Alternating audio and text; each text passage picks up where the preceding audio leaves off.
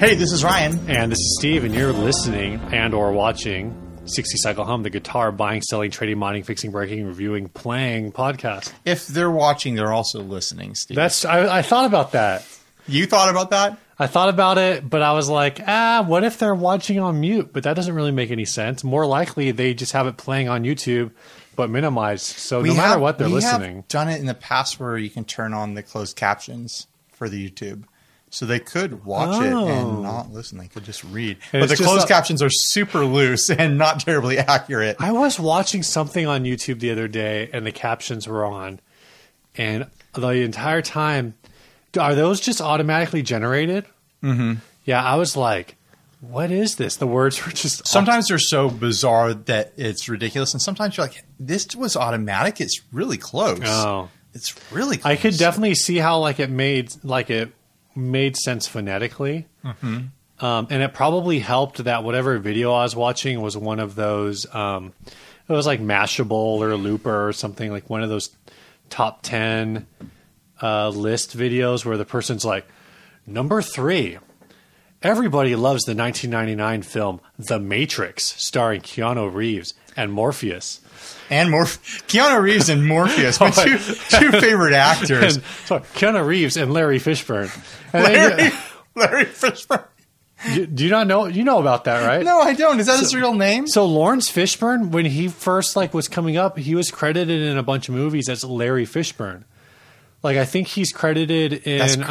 um, it was like one of his first movies. I think it was. Wasn't he on Pee Wee's Playhouse? He was? Was I- he Larry Fishburne I then? think he might have been Larry Fishburne then. He was definitely a Larry Fishburne in like whatever movie he did. That I want to say, if it wasn't a Spike Lee film, it was a Spike Lee style film. Uh-huh. Well, Larry wa- could be short for Lawrence. I want to say it was like boy. Maybe was he in Boys in the Hood? I can't remember. But it was that like that We're kind of so movie. off topic. This is ridiculous. Hey, Steve, what's new in your guitar life? Um, like guitar stuff that we I, talk about, I bought Steve. A, I bought a pedal today. what My, pedal did you buy? my Strymon Zuma has not arrived yet, but I bought a pedal today. I bought a 1981 Inventions Oh, Drive DRV cool. uh, run.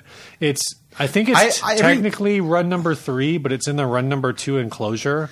Every time I see those uh, on Instagram or wherever, I'm like, that's my birth year. I should probably have one someday just because it's my birth year.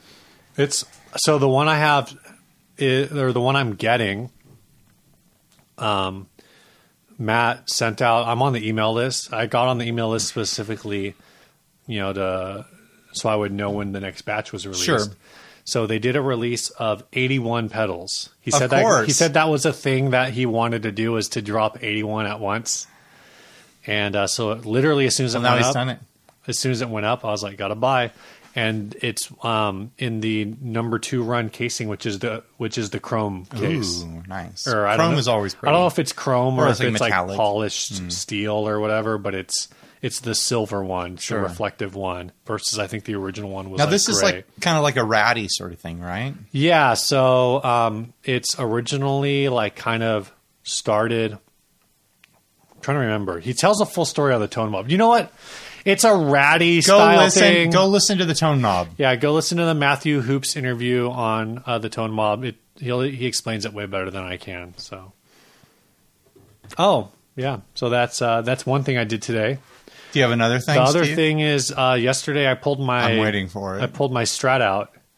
Oh, did, did you have to go to the hospital after that? That sounds serious. Oh my god. I remember one time I pulled my strat out and I was laid up for a week. It's not even funny. I know. Nothing I say is funny. Um, you know that. So I, I pulled it out actually a, a couple weeks ago, um, and I was like, "Oh, the Did, string, the, did anyone call the cops? the the strings felt really like weird, like really uh, like f- floppy. I guess I don't I don't know what other word to use. Steve pulled it out and it felt floppy. Well, we're not going to get our eighty cents of monetization for this video. This this episode is off to a ripping start. This is going to be like the Oh best episode of the year, Steve. so anyway, um, we're gonna we're gonna win a Hummy. Is that a what? That's an award we give ourselves for our best episodes. And so, so, so anyway, I wish that was real. um, I pulled it out, and and uh, the strings just felt weird. And I was like, oh, you know what? Like, I don't have enough time between um, now and when I need to play it to like change the strings and get them properly stretched out and whatever. Sure. So I just left them on. Um, and so I did it this week. And the thing that so my con- my thought was that the strings that I had on them were nines, Oh, and what did, do you have on there, Steve? I don't know Oh, okay. because I put the new strings on that I know were tens, unless they were just improperly labeled, but they felt all right, and they still f- on the guitar they still feel thin. Tens feel thin. Yeah, like they don't feel any different than the strings that were on there before Well, don't work your way up the scale. I say jump directly into 13s. into 13s. Mm-hmm. this is on your Japanese strat? Yeah. Well, so the the two things I'm and I'm comparing it to my Telecaster, like which I know has Danelectro tens on it. Uh, the strings I throw on my Strat were um, um, String Dog tens. String Dog is the string that uh, so String Dog, Rocket, Rocket Dog, something like that. I think it's String Dog. It's what Kauer puts on all of his guitars. Oh, okay. So they're the strings I want at Kauer Fest. Oh, okay. I'd never heard of Um, them. Sorry, string rocket dog. I think it's String Dog. Uh, anyway, um, I put those on there, and I don't know if they're like a lower tension string or what, but uh, they just feel they feel very light. I played them. I mean, I got used to them, and and the other thing is that like I wonder if that guitar is just so weird, or maybe it's the difference between like. My first thought is it was maybe it's just a difference between like a Strat and a Tele and having like a trem bridge versus a hardtail. But then I just picked up your Strat back here. I don't know what you have on there. Probably 10s or 11s. So if they're if they are tens, they definitely feel completely different. And it shouldn't matter on my guitar because I I set up the trem to rest on the body, so it shouldn't be. That's a, but that's the same with mine. Right. Like I have basically if I put a trem bar on it, I have to put like the full weight of like my shoulder into it to get too tight. debatable. Uh, no, I- Debatable. I, beta- I'm I basically set my strat up to not to be like effectively blocked, A hardtail, but just yeah. with I did it with the springs and not a wood block. Sure, sure. So yeah, I don't I don't really know, um, but I played it and it was great, and I got lots of compliments Yeah, for that how good how good the guitar looked. But That not, strat is fantastic. not really very many compliments on my playing. So oh, it was at- weird. We had a This we, was at church. Yeah, we had like a sub drummer, Mm-hmm. and um, I don't know if it was, excuse me, if it was him or me, but like every time we would have like a dynamic build, I would just like lose myself, like I couldn't hear myself anymore, You get lost in it. and uh, so that's not good. I tried to like isolate, but no matter how I like change the mix, like I would always Just disappear. just disappear whenever we would like get loud. Maybe that'll change when once you get that 1981 in the mix. Maybe It'll fix all your problems. we'll see. Um, New stuff fix fixes all your problems. That's all the what time. it is. If Yeah? you're having a problem, just buy new stuff. spend money till you're happy. Yeah. Mm-hmm. That's what we believe. Exactly. Look at all these guitars. yeah, I'm happy. Look at me. I'm so happy. So what's what's new with you, Ryan? Uh, what is new with me? I had something in my head and I forgot it already. Um, I bought this little guy a while back. It's a D250 overdrive by Mosky. It's a single spaced uh, DoD 250 style clone. It's purple. I think it was like 20 bucks on Amazon or something like that. Yeah? I think I saw someone review it somewhere Uh-huh. and I looked it up and I was like, 20 bucks and it's a 250. I got to try it out. Okay. Uh, so I've How messed is, around. how is it? I've messed around with it a little bit. It sounds like a 250, but it's crazy because uh, from here on the knob to here, basically nothing happens. Oh, weird. So from what is that, uh, like nine o'clock or 10 o'clock, yeah. all the way to about two or three o'clock on the knob in the morning or the evening. It's up to you. Nothing happens on the knob, and then all the action happens in the very like last two and a half hours of the knob. Um, also, it's only the gain control up top. if you you have to open it up and there's a trim pot inside for the volume control. I really wish they had done just two mini knobs on the top. Yeah. It would have Yeah. been so simple to do that. Where's the is the trim pot? It's located all, probably on the bottom. yeah, you have to open up the bottom. Oh.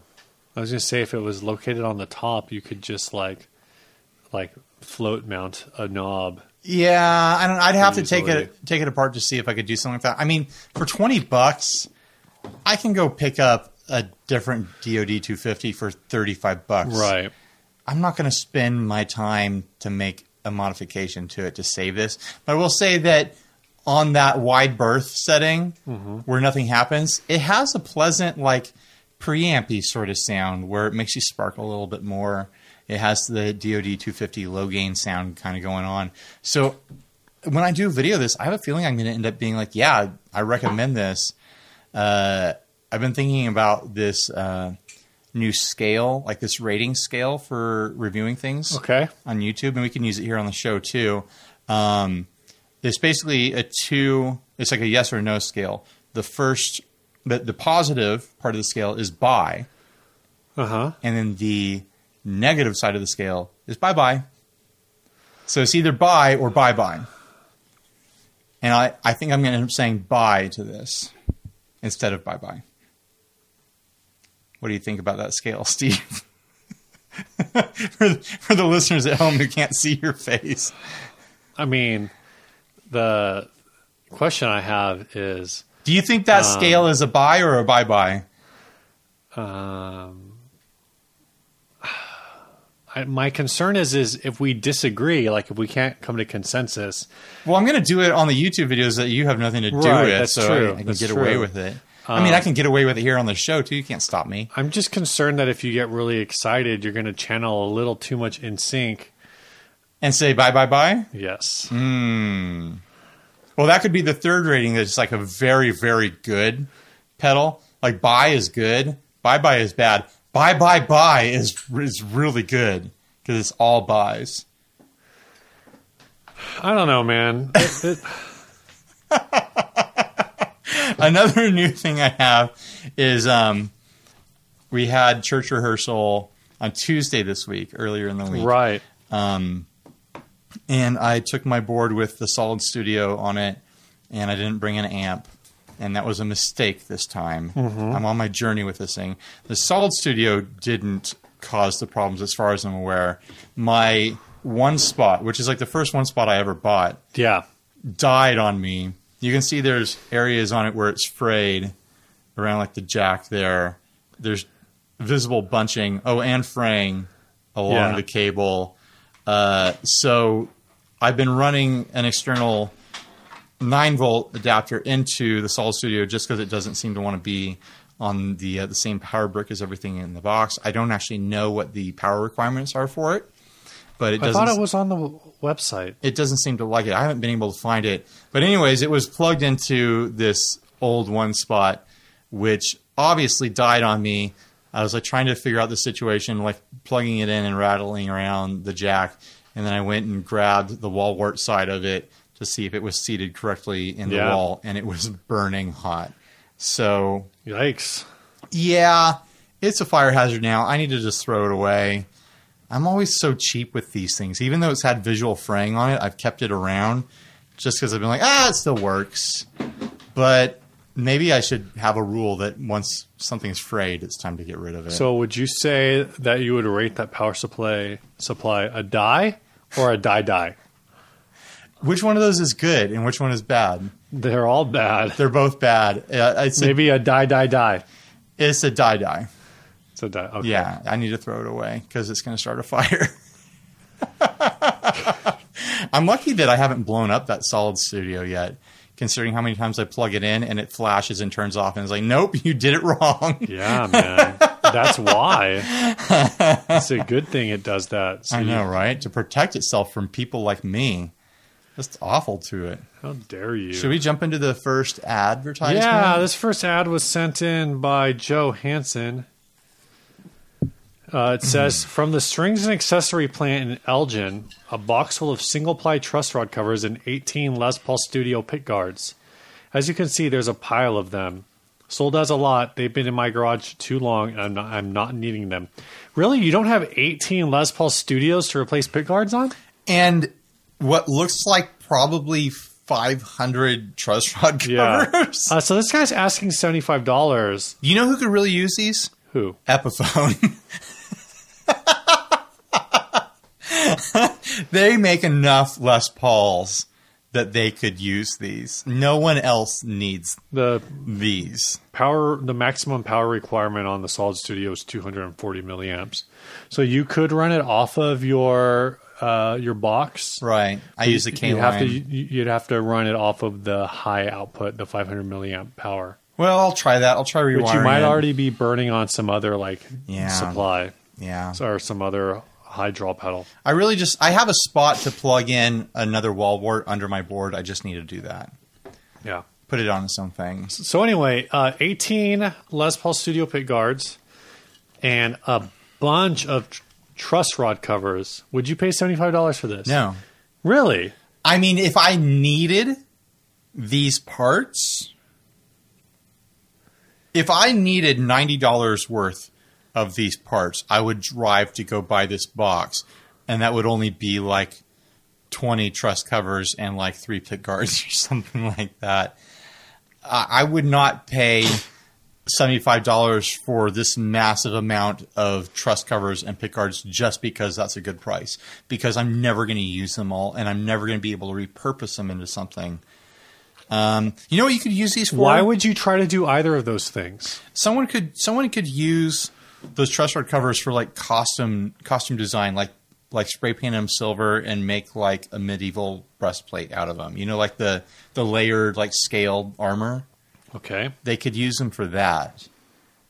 Uh, but other than that, I don't see any use for this many of these things. I feel like at some feelings, Steve. point you lost the, the spirit of this show. I lost a flip in my heart.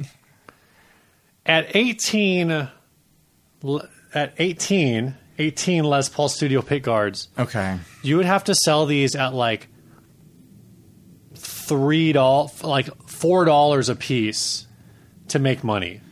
how much do Les Paul pick guards go for? All parts, a single all parts replacement pick guard is ten dollars. You can get them for like they're basically no matter what going to be sell for like nine or ten dollars. If you sell all eighteen of these at ten dollars, you're at hundred and eighty Then dollars. you got to do all the work. You throw it in a padded envelope and say bye bye. Yeah, you got to list it somewhere. You got to talk to people. You just run the same listing over and over. so again. you would do this? yeah, You would work this flip? How much do truss rod covers go for? Uh, that I don't know. That, but you know what? Even if they're worthless, We're um, both getting on to, to the problem with, the problem with the with the truss rod covers is they don't say anything on them. They're just blank. right, but some people might want that. Um.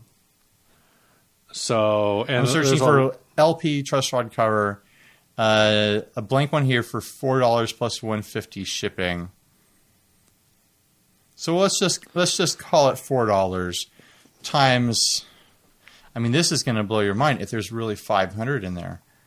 I don't think there's really 500 in there, but How many do you think? I don't know, maybe like 100. No, there's more than that. You think there's more than that? Let's let's split the difference and call it three hundred. Oops. Four times three hundred. Twelve hundred dollars worth of truss rod covers, Yeah. but you Say got only- say- you got to make that four dollars at a I'm- Say. I'm closer and there's only a hundred. It's still four hundred dollars plus the hundred and eighty dollars from all these pick you got to ship truss rod covers for the rest of your life to make that money. But really, once you What if they don't even fit anything? once you make your seventy five dollars back, everything else is gravy. Your grandkids someday are gonna be like, Grandpa, why do you send out a single envelope every single day? I've just been trying to get rid of these truss rod covers my whole life. I just give them away now I don't know, man. to anyone who will take them. I just think there's. That's all. That's that's a long flip. I mean, honestly, like I would probably sell the pick guards and then just get re- like recycle the truss rod covers. I wouldn't even keep them. Probably just get rid of them. Melt them down. I would sell the truss rod covers as long as I had pick guards, and as soon as all the pick guards were gone, I would just throw all the truss rod covers in the recycling. Yeah, this is the kind of stupid thing that I would definitely This try is to a flip. dumb thing to flip. Like now, The it, it effort would is be too harder. high. But like, I know um, Meg, like, Yeah. has like a ton of like Didn't she find someone to take those off her hands? jacks or something. No, they're Yeah, knobs. They're knobs, whatever they were. She made an order to to Mammoth for like a certain component, and instead they sent her a bag of like eight hundred. oh yeah, yeah, that's like what it was. like boss style knobs. right, right. And I think she did find, but it's like that's the kind of thing where I'd have been like, if they don't want them back, just sell them. Sell them Sell all. the bag. Sell them all at once. You have to. Here's here's the way to flip these.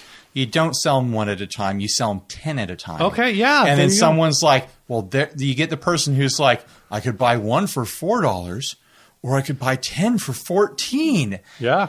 Oh man, I, I don't want to lose money on this. Say and then a- they start doing the math and like, I can sell the other nine and make my money back. So again, like going with the minimal, if we say there's pass the flip onto some other sucker flipper. If we say there's a hundred, so ten packs of ten at fourteen dollars, that's hundred and forty dollars. So you're almost doubled up just selling 10 10 packs, 14 10 packs. You still got to do a lot Dude. of flipping. this, Steve believes in this flip. you know who it- you know. Paul Pennington, let us know if we're crazy. Anyone listening right now, let us know if Steve is crazy. I'm not crazy. You're the one who's crazy. All I wanted was a Pepsi.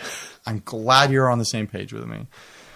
All right, let's find this topic. It's kind of an ad topic hybrid. Yeah.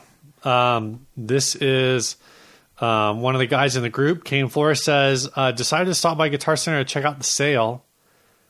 I don't know what's Labor Day sale, I guess. Probably. These picks are the only thing I bought for myself. They feel and play pretty well. I also bought some of those egg maracas for my kids. You have one of any of those egg maracas for your kid? I've got one around here Yeah, somewhere. I've got one. yeah. Uh, I've got one of those big can ones. I think Henry likes that one better. Oh, okay. Yeah. Like the big can? Yeah, it's like a plastic can. It's like that wide. You Okay. know. It's one Um, of the, the smaller ones. and a Mitchell acoustic, but the acoustic is staying in the box because I bought it as a favor for someone. I have a Mitchell acoustic. Yeah, you do. Uh, these are Snark picks. This is the medium heavy uh, premium series, the Teddy's Neo Tortoise pick. So Snark is a company that's part of the Danelectro family. Oh, they are? Yeah, they make the the Snark tuner. I know they make the Snark tuner.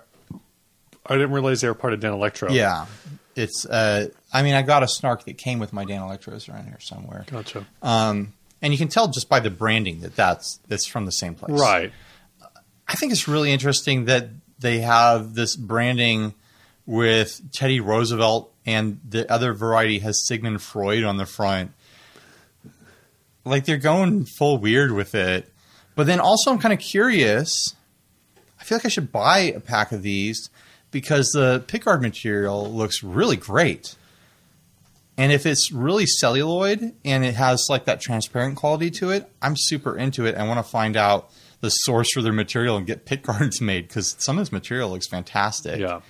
Uh, but what do you think about some of the claims that they're making with these picks here? I've, I've got the, the site up. It says it's better in five ways tone enhancing substrate. Does that mean anything at all? Um, yeah, it just means it's plastic. Or celluloid, I guess. Right, but a lot of picks So are that's the thing celluloid. that's I'm actually kind of It's kind of like how Danelectro has their own nine volt batteries and claims that they're you know, like tone batteries or something right. like that. Like, what is Neo Tortoise? Is that a, I have- is that a different material than I don't just know. than just tortoiseshell celluloid? I don't know. I, I feel like I got to buy both of these to review them. Like, I want to know what the difference is between the Neo Tortoise and the celluloid. Uh, number two, laser cut for precision, size, and shape.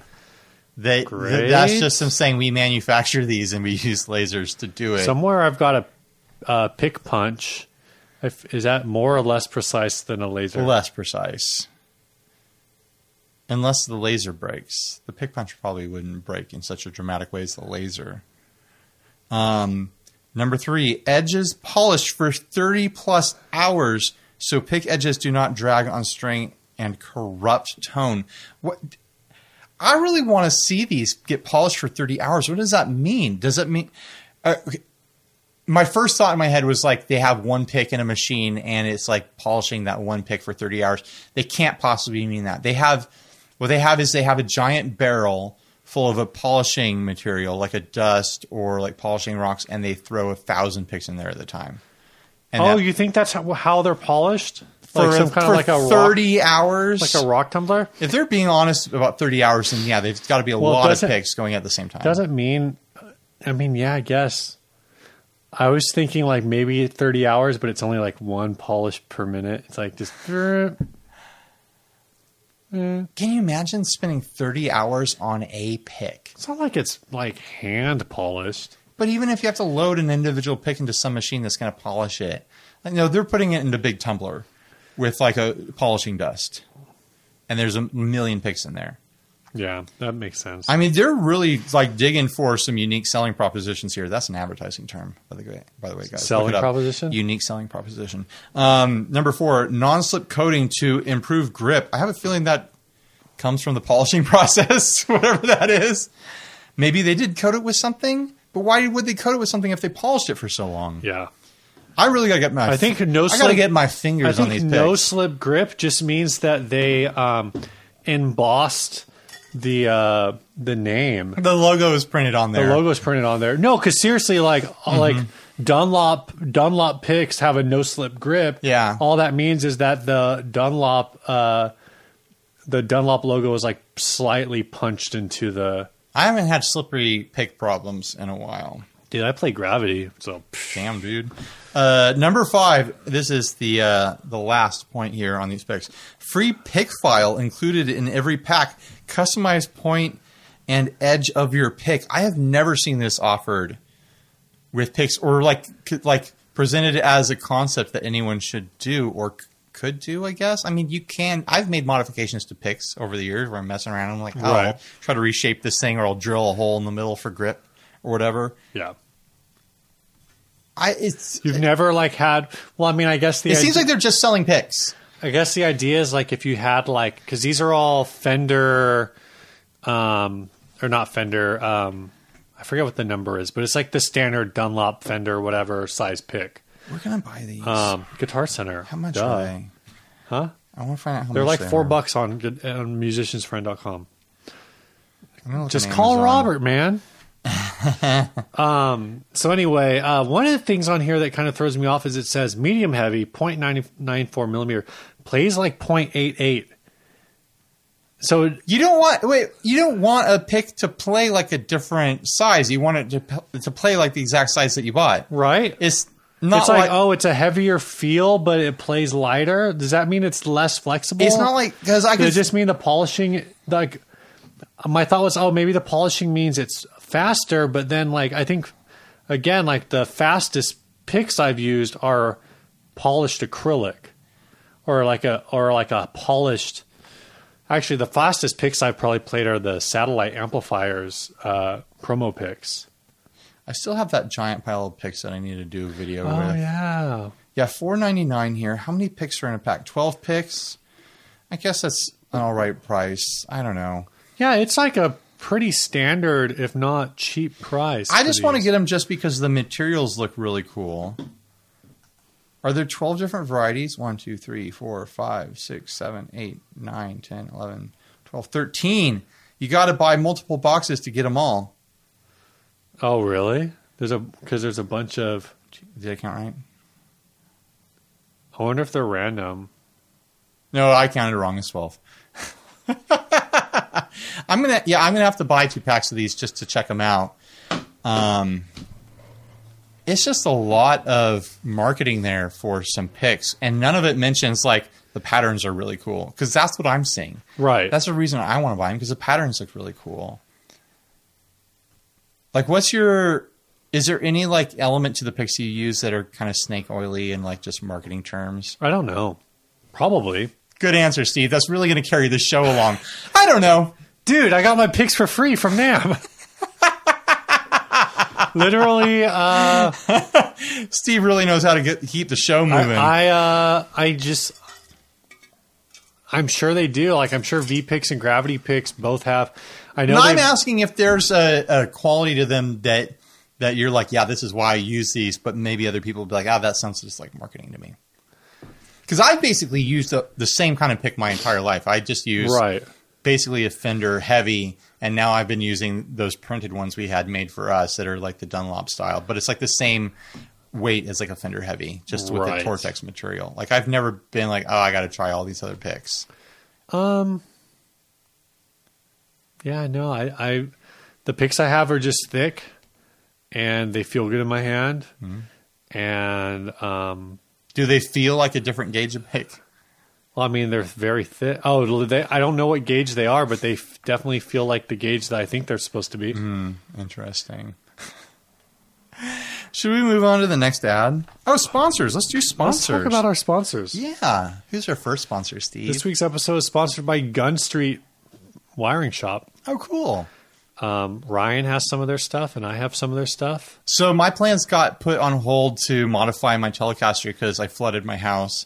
So I don't have a working space in my garage to actually work on the Telecaster. But when I do, I'm going to put a third humbucker in my Telecaster and I'm going to get a Gunstreet wiring harness. third. Hum- is it pool routed? No, but I'm going to route it. Don't worry. jeez. I'm going to modify this thing. I'm going to do a triple humbucker Telecaster, and Gunstreet's going to make a harness for me. This is what you get for sponsoring us, Sean.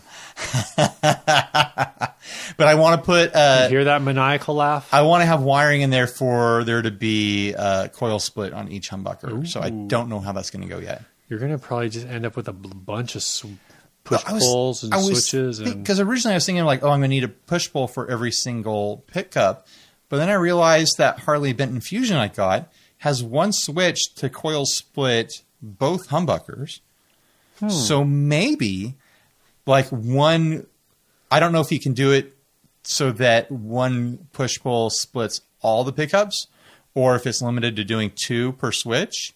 right. So then I could make two knobs that have a push pull and say like one knob put, uh, coil splits the neck and the bridge and the other knob splits the middle. Something like that. Yeah, uh, uh, a lot of options there. There's a lot of options. I'm looking forward to doing it. I'm looking forward to my house not being wrecked anymore. Continue with your copy that you were going to say about Gunstreet, Steve. Um, I totally lost it. Gunstreet Wiring Harnesses. They make all sorts of great harnesses. Go check them out. Yeah. Uh, they can custom make stuff for you if uh, it's not already on their list of uh, pre-designed wiring harnesses. yeah, this episode is also brought to you by Sinasoid. Uh, do you know Sinasoid makes like basically the smallest soldered patch cable that you can buy? They sure do, and I've been using those like crazy for all my demos, Yeah. just because they like they kind of disappear visually. They really do. They're first of all, they're Yeah. called the Sliver. They're Um, really small. And there's a picture that was floating around that's just look really crazy. sh- and the, the parts that you can see look really stylish. It's like a sliver 90 degree angle jack sitting next to, I don't know if it's a Neutrik or an Amphenol or what, but I mean, the size difference is staggering. it's just this tiny little head, so small there you can't even see it on the camera right now. And then the cable itself is is pretty beefy. Like these things feel substantial. They don't feel wimpy. They don't feel like a little wire that's tiny and is going to break over time. They feel like a beefy soldered cable, but the heads on them are just so compact. Yeah. Pretty great. If you want a small cable, the smallest soldered patch cable you can get, uh, head on over to sinasoid.com. They make cables. And smiles. And last but not least, this episode is brought to you by Walrus Audio. They just released the Defcon 4. I'm holding it here in my hand Ryan. behind the logo that I'm superimposing not- over the video. Ryan, not Burke. Ryan Adams' signature pedal. A different Ryan. Um, what does this thing do? It's it's rotary knob. It's a boost. It's an EQ It's a preamp. and it's a preamp. That's actually my favorite YouTube comment. Is like some channels are calling it a boost, some channels are calling it an EQ, some channels are calling it a preamp. So like, why can't you guys decide what it is? Because it's all three things. Yeah, and if you go on their website, it literally says it's all three things. Um, it's a really cool pedal. It looks great. It's got a very '80s uh, looking graphic. I mean, buy it for the looks, keep it for the tone. there you go. It actually does sound really nice. Uh, it's it feels weird to say it, but there have been boosts that Yes. I've had in my life Uh huh. that feel like much more than just a boost. Right. Like they have a character all their own. Is this one of them? This is one of them. It it, it adds a little something extra in there, and I can't really define what it is, but it just makes you. is it like a make it better box. I don't know. I don't know how to describe it. It- like would you I feel like my um, I feel like my my DoD Would you call it a like more similar to gooder pedal? It's a more gooder pedal. I'd say it's a buy or a buy buy buy. All right.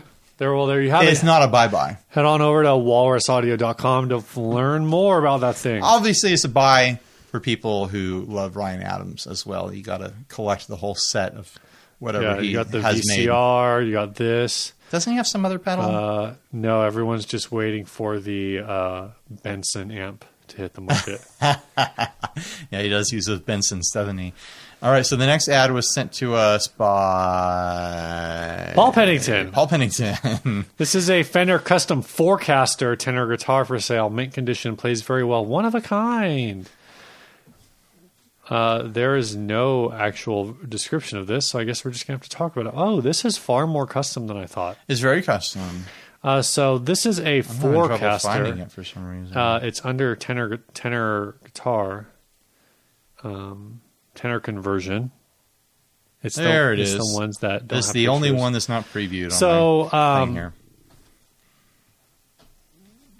I don't I don't know what to say. It's a Fender. It says. Are you familiar graphic- with tenor guitars at all? I've never played one, but uh, you know, a tenor guitar is just an electric guitar that has only the high four strings, it could be right? acoustic too. Right. And in fact, traditionally, they're they were more typically acoustic. I've actually only For most of guitar history, they've only been acoustic. right. But let's be honest, acoustic sucks. Electric's where is that? I think this. Uh, the only reason I picked this ad is because I think it's a really fun conversion of that neck. They took a Fender neck and Uh-huh. they carved down the sides, and they did a good job of it. They filled up the holes on the headstock, the extra two holes. Yeah. and they made a little block to hold it into the uh, the neck block Yeah. of the body. They even went so far to make custom uh, pickups. Yeah. There are four pole pickups. Yeah, Uh, a that fill the spot of a of a six pole pickup. a four pole or a four saddle bridge. Is this, This is- body a, a mini Strat? I, I Because it's only got the two knobs. does a mini Strat only have t- Strat? only yeah, and look how big the jack is on that body. That is a mini miniature Strat body. Okay, I, if you say so. I, I have no reference on that, honestly. I'm just saying the body is smaller than a normal Strat body. Look how big me. the jack is. It's easy to tell. Use your eyes, Steve. My eyes are tired. I want to play this guitar. It looks really sharp, and the modifications done were done very yeah, well. three hundred dollars. Do you think that's a fair price? Oh yeah, for three hundred bucks. If I was shopping for an electric tenor, or if I'd even been thinking about it casually, it would be easy for me to be like, yeah, I got to go get this. The only thing they could have done a little bit better or different is get the four saddle width bridge that they sell Right. for like cigar box guitars now Oh, okay. because they they just have a modified six saddle in there with what looks like tape over where the screws are or something over those i can't tell what's going on there with a bridge but they could have blocked off the holes the same way they did with the neck and dropped in one of those four position Yeah, it's hard to tell what's going on with the bridge. it looks like some something's installed on either side of the saddles to hold them in place side by side because you do want something like holding most of your saddles like a your the the high E oftentimes suffers by not having something on the this far side of it Oh, to keep it from rattling. So maybe they were trying to solve that issue. I don't know. I, you know, it's something because it's a direct overhead shot. It's just hard to tell um, exactly what's happening there. Yeah, but for three hundred bucks, if I you go and like try it out and play it and it checks out, I think this is a totally fine price. I, what do what does Eastwood charge for their East for their tenor Um, guitars? Uh, are you looking it up? I'll do it. Okay. you. Eastwood tenor. Eastwood tenor guitars. It's a race. I'm not looking it up. You said you were doing it. Five twenty nine for the Warren Ellis signature. What about? Do they have any other ones? They have some other ones. Uh, they have a tenor semi hollow for six hundred. Okay. So for three hundred bucks, you're getting a Fender aesthetic here Yeah. that looks like a really fun modification for sure. Uh, next topic. Yeah. This next topic was also sent by uh, Kane. What did he send? Oh, he had the Uh, snark. snark he also picks. sent the snark picks. It's a double Flores. Kane. He says, "How about doing demos for pe- uh, for pedals from smaller pedal builders? There's a lot of pedal builders on Reverb with no demos. Y'all would be doing both communities a solid." Um, in a sense, yes. Mhm. I wish it. Um, I wish it worked that way. Um, I mean, people already discussed on the on the post, like the realities of people getting paid. Yeah. And I I did a video a while back discussing the realities of like the demo industry. And I know this is going to be a Ryan heavy topic where I talk Well, about it's kind of interesting. do. I, have, I mean, I don't have like a huge perspective. I tend to like, I think, bend, bend the rules a little bit in terms of like if I get hit up with someone who's saying like, "Oh, can you do this?" So, for example, like the music area cases, right. Um, or like the F Zone ukulele, like. Uh, the F Zone ukulele was actually like a, a counter. I paid a dollar for that. um, but, uh, you know, so those were instances where um, I would say like those are instances where the product is fairly minimal involvement. Sure. So I think some of it. So, okay. So, Well, I, for, for for a while, I had two different tiers of demos. right. they would offer. I had that gas and go format, and then I had the regular format. Yeah. And the problem that I ran into is that if I was doing a demo for someone who sent me something, like if they didn't pay, it was going to be gas and go, and if they did pay, it would be the regular format. I found myself putting the exact amount of work in right. with the gas and goes because like, oh, someone sent this to me, I need to do like the best job I can with it, Yeah. even though it's a different format. And so I had to end that because I was losing days of work to something I wasn't getting paid for. Right. Um, so it's easy to be like, oh, just don't do as much work, but then like you do the work that you do because you're trying to represent the quality of work that you can do. And I think there's also a level of, you know, demo versus review. So I think Yeah. products that that I tend to push you a little more on and be like, hey, we can do this, like we can do it fast and dirty. Again, like a ukulele is something where it's more of like you don't really demo a ukulele. Yeah. You I just mean- play it and if it makes a sound you say, Oh, I played this thing and it sounds it either sounds, you know, heavier than your typical ukulele or it sounds thin like all like most ukuleles. You Yeah, know? ukuleles are kind of supposed to sound like a tin I can. bring this up because I think we're supposed we may be getting some more ukuleles. More ukuleles, soon. Steve. Okay. Uh, I mean, but there's a like that format of video, and it's hard to describe the diff like like explain what the difference is. Right. But there's a style of video I do that I can bust out in two hours, and I'm left with six hours in my day to do my other work that Yeah. makes money for me to support my family. Uh, and if I have a day where I don't have anything to do, I can make like three videos in a day. Right. Versus a, a paid demo, like I do for Walrus. Mm-hmm. I'm, I'm, there's no secret there. Uh, where I'll literally throw two days at it, right. like two days of working at it. And so, I mean, that that's really the problem there is like if a pedal builder hits me up and like, hey, do a demo of my product, I know that I could spend anywhere from one to two full days working on it. And it like that commands like me charging money for it just because of the time cost of it. But I would love to have a format of video or some way of doing it where a small builders can hit me up and like, look, I don't have a budget for your full demo, but Right. do what you can. I've thought about turning the the pedal boarding videos into that. Be like, hey, I'm not going to demo the full thing, but if you send me something, I'll throw it on this board. It'll be on one setting the whole time, but it'll be incorporated in this And, video. and I think from a test standpoint, um, well, so so I you know from a couple different angles is one is is what's you know we have we have to ask a question on that too of of what's the popularity of of the pedal, and so that's something that's always honestly it's a little bit of a driver.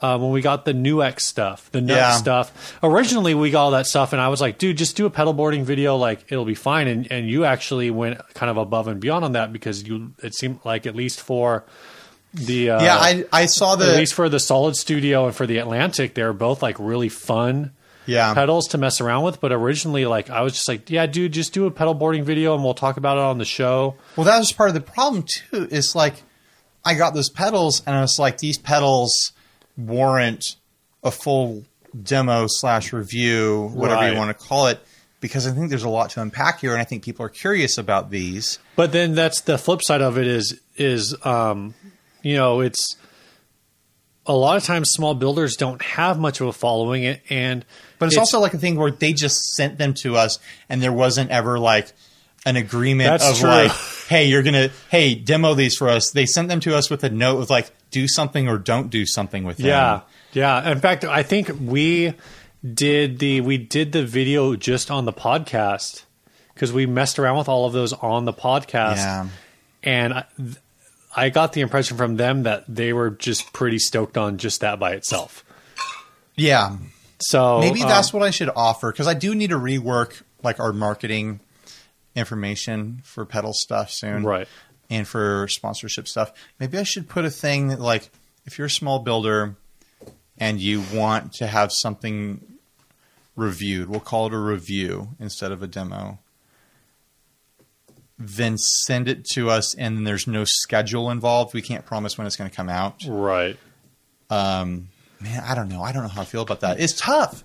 It's really tough, guys. It's a lot of work to well, do and, this and stuff. there's some hardness there too um, to kind of figure out just in terms of it would be different if we were just starting this out and we were hungry for gear and like excited about like, oh, I I I could get gear for free, you know? And it's like yeah I'm dying under a pile of stuff here now. Right. It's not like, oh boy, an overdrive. I've never been given an overdrive before. Right. And and well and, and some of that is a lot of times with small builders they might only have like you know 20 boxes or whatever. So even sending something out I yeah, I get that. sending something out where on our end we would say like well if we're going to do like even a minimal amount of work then we want to keep it like they may not even have the like the overhead for that Yeah. to say like They well I can't afford back. I can't afford to lose a unit and again like it goes back to the driver and like so we, we kind of talked about this before like if if boss was doing a, a product launch and they said hey we want you guys to do do some work for us like we probably wouldn't even discuss money because a product launch for boss we're you know Their audience is a billion times bigger than ours. yeah to, to, to just kind of like throw out some rough numbers i would probably guess that a product launch for boss would like the first video would probably do 20 to 30,000 views easy Oh, easy. which would convert to probably a, another at least 500 subscribers Right. which converts to you know two or three two or three new uh, patreon people for you so so That's then it probably pays never- off in the long run But that's probably never going to. Well, the way it pays off is if it gets us a, a ton of new subscribers, then our bigger amount of subscribers warrants and it makes us more attractive to people who do pay us for demos. right I mean, this is all very shrewd, like capitalistic stuff here, guys. But the reality is that like time is money, and I've got mouths to feed over here. Um, and so it's hard because you know the small the small pedal builder typically probably doesn't have much of a budget for marketing, if any.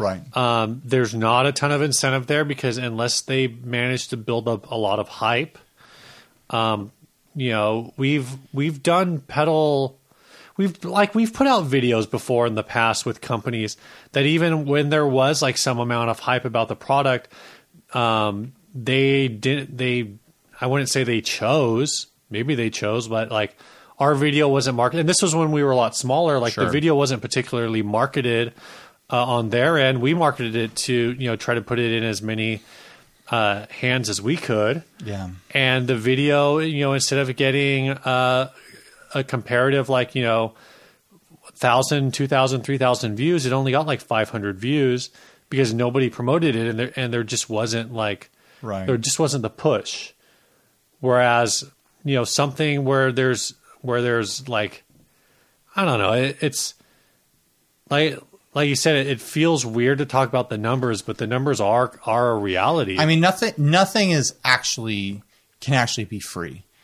If we do something for free, monetarily wise, it's because we think there's going to be a trade off in a different direction. Yeah. As far as just getting uh, a significant amount of exposure for the work or some other kind of return for the work, whether it be a relationship well, and with even a company or and something. even like that exposure, it's it has to be, um, you know, the the, The right kind of the cla- exactly because the classic, you know, the classic running people die is- from exposure all is the that time. people people die from exposure, um, or you know they don't uh, take exposure as payment at the grocery store, you know. um, Philippe from Caroline uh, wrote something the other day about how like he has he would have guys in his town who would hit him up and be like, "Hey man, I played like 30 shows in the last six months. Can I get one of your pedals?" And they're like, and he's like, um, "Where were all those shows at?" Oh, this place, and, and they were like, thir- you know.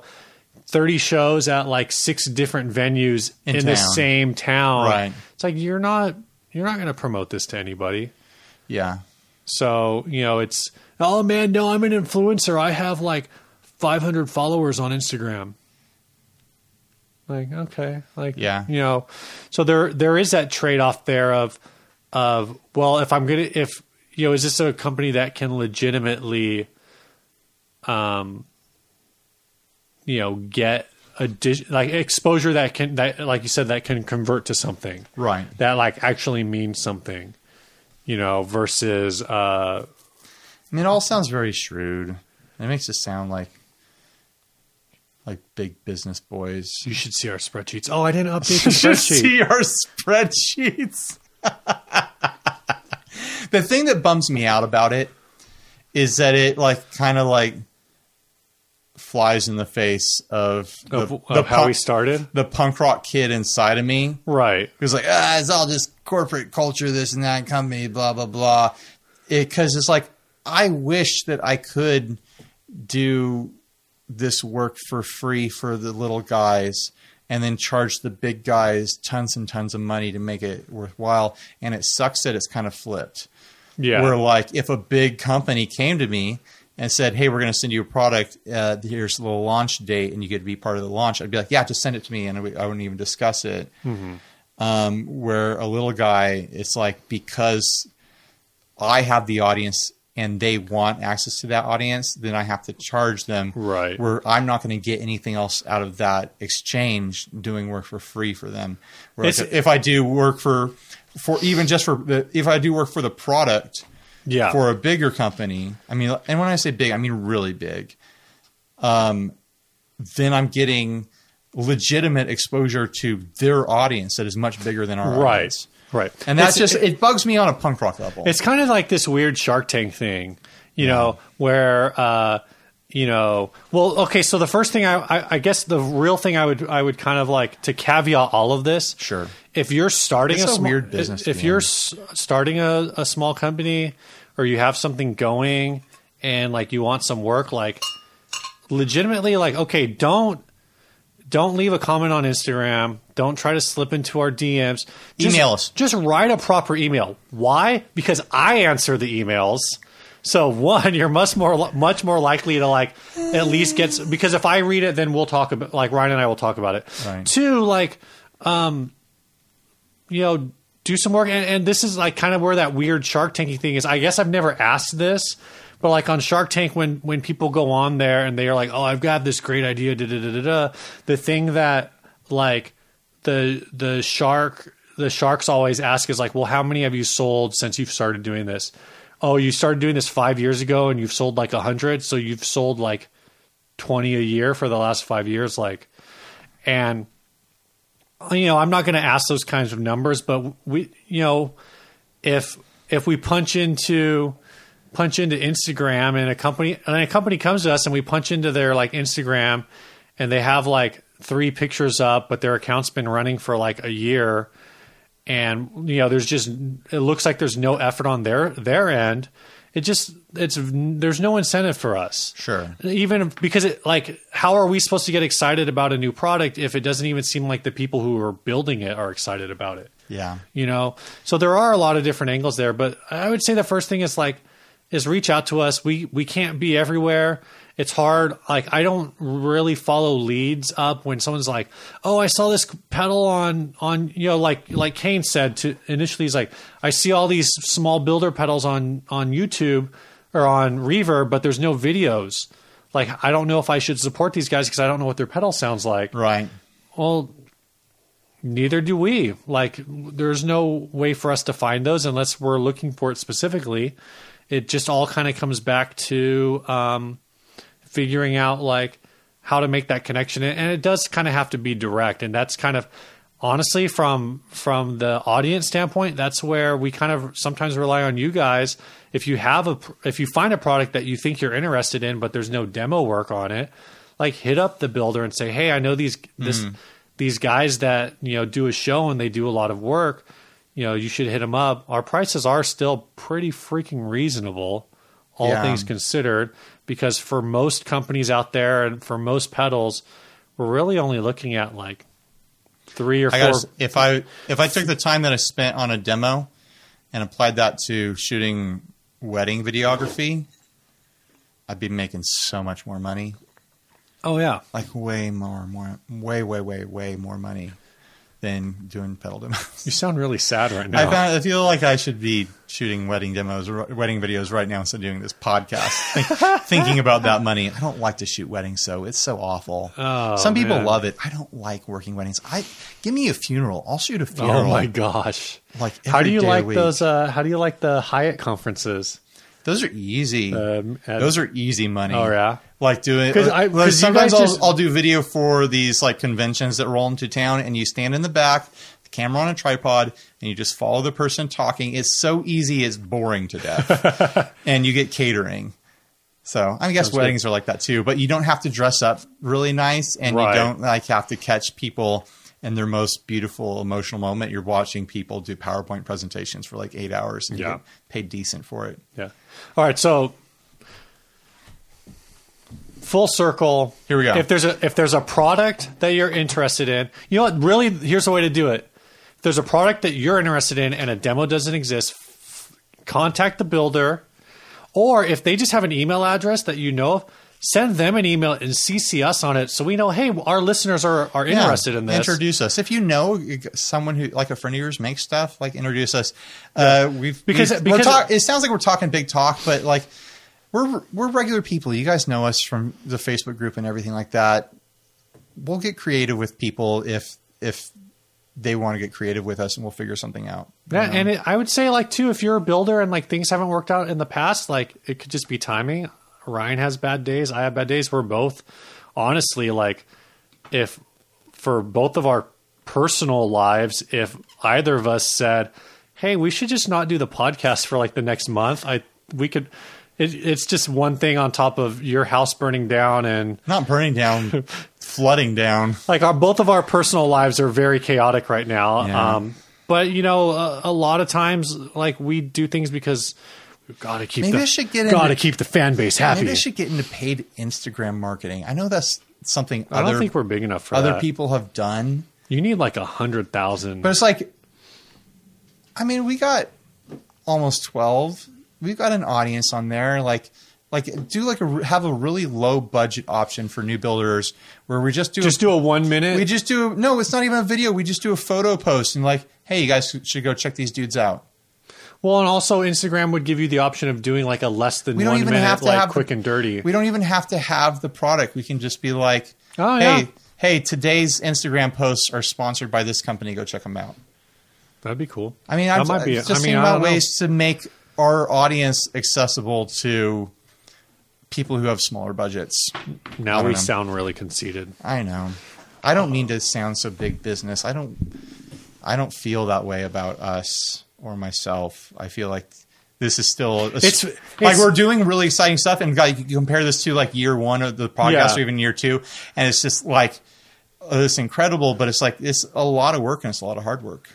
it's you know the funny thing is like I in this m- current moment of talking about this, it's like kind of the realization of like when it's this is like the opposite of NAMM. Because right now you're like, oh, business. I don't really want to talk about it. But like at NAMM, you're just Oh, I like, hustle. you just hustle the whole time, and I'm just like, wait, when is uh, when's when's Gear Slum opening the drink cart? Yeah. Well, it's because I got to make it worth it to me because I'm away from my family for five days or whatever. Uh, for now. yeah, I was making it worth it to me too, with like ninety dollars in free drinks. yeah, yeah. All right, let's get into the last ad and get out of here. Oh, you know what I didn't let's do? not Hold do. on. Let's not do an hour and a half of, of content this week. Uh, I real Jeez. quick housekeeping. Housekeeping. Uh, at the best friends level. That's the five dollar level. Patrick Camp. Uh, thank you so much. I know I am behind on merch uh, and whatnot. Some people I'm still waiting to hear back from, uh, but I should be getting those out. I've been thinking about getting My- some, some five year anniversary patches or stickers made or something like that for the be inner circle. Uh, my goal is to be completely caught up by the end of the month. That's a uh, good goal, Steve. which is you know for a one man op that is right now kind of only working also thinking about making some it, not Water very Day. T-shirts for the third for the, that'd be cool October's coming up quick. What's the date on that? Do we? i don't do know remember? october 17th something, Something like that, Uh, anyway if you want to support us head to patreon.com slash 60 cycle hum not even going to advertise the podbean anymore because i don't like it um, yeah. it's just too messy. Um, and uh, at the one dollar level, we're like, hey, awesome, one dollar. If everyone supported us at one dollar, we'd be pretty friggin' stoked about it. Uh, at the five dollar level, you get a merch pack. At a ten dollar level, you get a merch pack and um, uh, Access to the an extra sticker and access to the inner circle, which is our behind the scenes Facebook group. It's a secret group. No one knows about it. No big deal. Well, I mean, people know it exists. We just the people we just told. I'll kill them. All right, this last ad was sent in by Stephen Reynolds. This is a Squier 51 loaded body nitro lacquer. Uh, says this listing is for the loaded body, which includes two GFS gold foils, two Mojotone 500K pots, Switchcraft input jack, Oak Grigsby three weight switch, a Mojotone 22 gouage gouage wire, upgraded saddles. Oh, you mean gauge wire? it says gouage. Gouage. Uh, I'm willing to sell without any of the hardware pickups mentioned above, so just mention it in your offer. Um, the finish is close to a Lake Placid slash Pelham Blue. It's nitro lacquer finished over the original Sunburst, so it will look very cool when it ages. There are a couple paint blemishes which are in the last pick. Nothing crazy or noticeable. A couple of chips also pictured, but nothing big. I feel like this adds a little bit confusing and would be a little bit of a letdown to anyone viewing it seriously. Like, oh, I want to buy that Because the neck is on You there? see the neck in the photos, Yeah. and it's listed at one ninety eight. I mean, two hundred bucks. You're like a two hundred dollar guitar that looks amazing. That's fantastic. Uh, then you find out that it's just the body; it's not the neck. It's a little bit of a letdown, but I feel like this is the best and coolest modded 51 I've ever seen. That's fair. How do you feel about it? I really like the way I love this color blue. I love the switch position. Is that weird? No, it's like a Les Pauly kind of Well, it's a, it's a Fender. except it's a three way. it's a Fender like slide switch, Yeah. like a Strat switch, but it's Mm-hmm. up on the upper horn, which means they had to route it that out, right? There's no, not an originally a route up there. I don't. I mean, There was never a switch up there there was there wasn't a switch out there. because originally the 51, the switch is one of the knobs. one of the knobs. Yeah. There's also a switch on the bottom horn, and it doesn't really say anything about I it. I mean, it's either got to be an out of phase or a uh, or a coil split, but Yeah. he doesn't say anything about it. You're right. um, it it looks great. What do you think about the price? For 200 bucks, the amount of work and parts is there, but it's a hard sale Yeah, because you you're gonna got to be looking for this exactly. and you're gonna have after you get this, you know. Um, And he does oh, say you can just buy the body without the loadout. So he'll charge you a price for the repainted body. which I wonder what that would be. It looks like a good paint job. Yeah, no, It I- looks smooth and glossy. He says there's like some blemishes in the last picture, but I don't. I didn't post those pictures. Oh, you Uh, didn't post there- that one. There are there's a, a a ding on the back edge. Oh, on the back, who cares? It's on the back. well, it's on the back edge. the Edge Steve. Still can't. Are, No like, one's gonna see No it. one's gonna see. No it. one's gonna see it. All right. Um. Yeah. I I kind of look at it from the perspective of once you hunt down a, a decent neck, you're going to be out another hundred bucks. I mean, it- you got it. How much are these bodies unmodified? They can't be more than like a hundred bucks, can they? You got a hundred dollar body. You've got at least sixty dollars worth of pickups in here, I guess. And you've got a bunch of other modifications, and you've got a refin that looks decent. And refins can cost like two hundred fifty bucks. Yeah. I, I hate to say it, but I feel like there's the values here. And we don't usually say that for things that are heavily modified. But if I was I- shopping for a 51 body that wasn't stock, th- this would grab my attention pretty I hard. I think, you know, because and somebody brought that up today. You know that mods don't add value, but as well, I think once you get into refinish territory, especially for something that had very limited finish options to begin with, right. Um, and it's a, it starts kind of like graying. it's a cool freaking look. yeah, It's just the body, but you, it's a fender. You can put any fender neck you want in there. Mm-hmm. And have you could throw you could throw a Mexican strat neck in there. I know that's a telly heel, so you could throw a telly you should you should throw a telly neck on throw it. a telly neck in there. That's what it, this was supposed to have on it. that would be like a hundred and twenty dollar Mexican telly neck, and you've got a really freaking slick looking guitar Yeah. for three hundred thirty bucks that no one else has. Yep. I'm not a big fan of Lake Placid Blue, but I, this thing does it. It has the look. Yeah, no, it looks really nice. Maybe this is the first modded guitar we've seen. That's like, yeah, this, that's the right price. I don't think I would ever. I, would- I don't think more than this is correct. I think this guy priced it correctly. Okay. Because if this was like 250 without a neck, I'd be like, eh, I don't know. Right. and that would push me negative and i'd be like uh, i wouldn't pay more than 125 and that would be stupid That would be stupid. i mean it's it's what it's what we say about these things it's like you've got to find someone who wants this combination of modifications Right. But this combination of modifications is attractive enough that i think it's going to hit a good audience Everything I wouldn't say everything's high end. GFS pickups aren't high end per se, but you know they're they're an okay option for this type of guitar. Sure Everything else and the guy this- says you can like talk to him about like excluding certain things so you could maybe be like i don't want the pickups i just want the body and the and the pick guard Yeah. and the controls yeah. And then figure out like if you can knock 50 bucks off or something And that's like that. I guess that's like the weird thing because if this didn't come with pickups, but it came with everything else, like I'd be like, oh yeah, 150 maybe. yeah it just feels like the right price for what this is i don't have any problems Yeah. with it All right. let's get out of here Uh, this song was sent to us by James Zap. He says, uh, a little bit about me. I'm a singer songwriter based out of Connecticut. I enjoy to write pop slash folk tunes. I've played all over the country and the world, opening for acts such as George Thorogood, Constantine Maroulis, uh, Cory Henry, and the Funk Apostles, and the Funky Dawgz Brass Band. it's a lot of funk How my music fits with any of these artists, I have no idea, but their checks cleared after the gig, so it's all fine with me. as long as the check clears right guys Um, so the song we're going to play is called "The Other Half." He says this is a folky pop tune similar to the Lumineers. Both songs were, or well, he sent two songs, but we're going to play that one called "The Other Half." Recorded on a Focusrite Clarett and a PreSonus 1818 VSL. Uh, thanks for sending these songs in, James. Goodbye, everybody else. later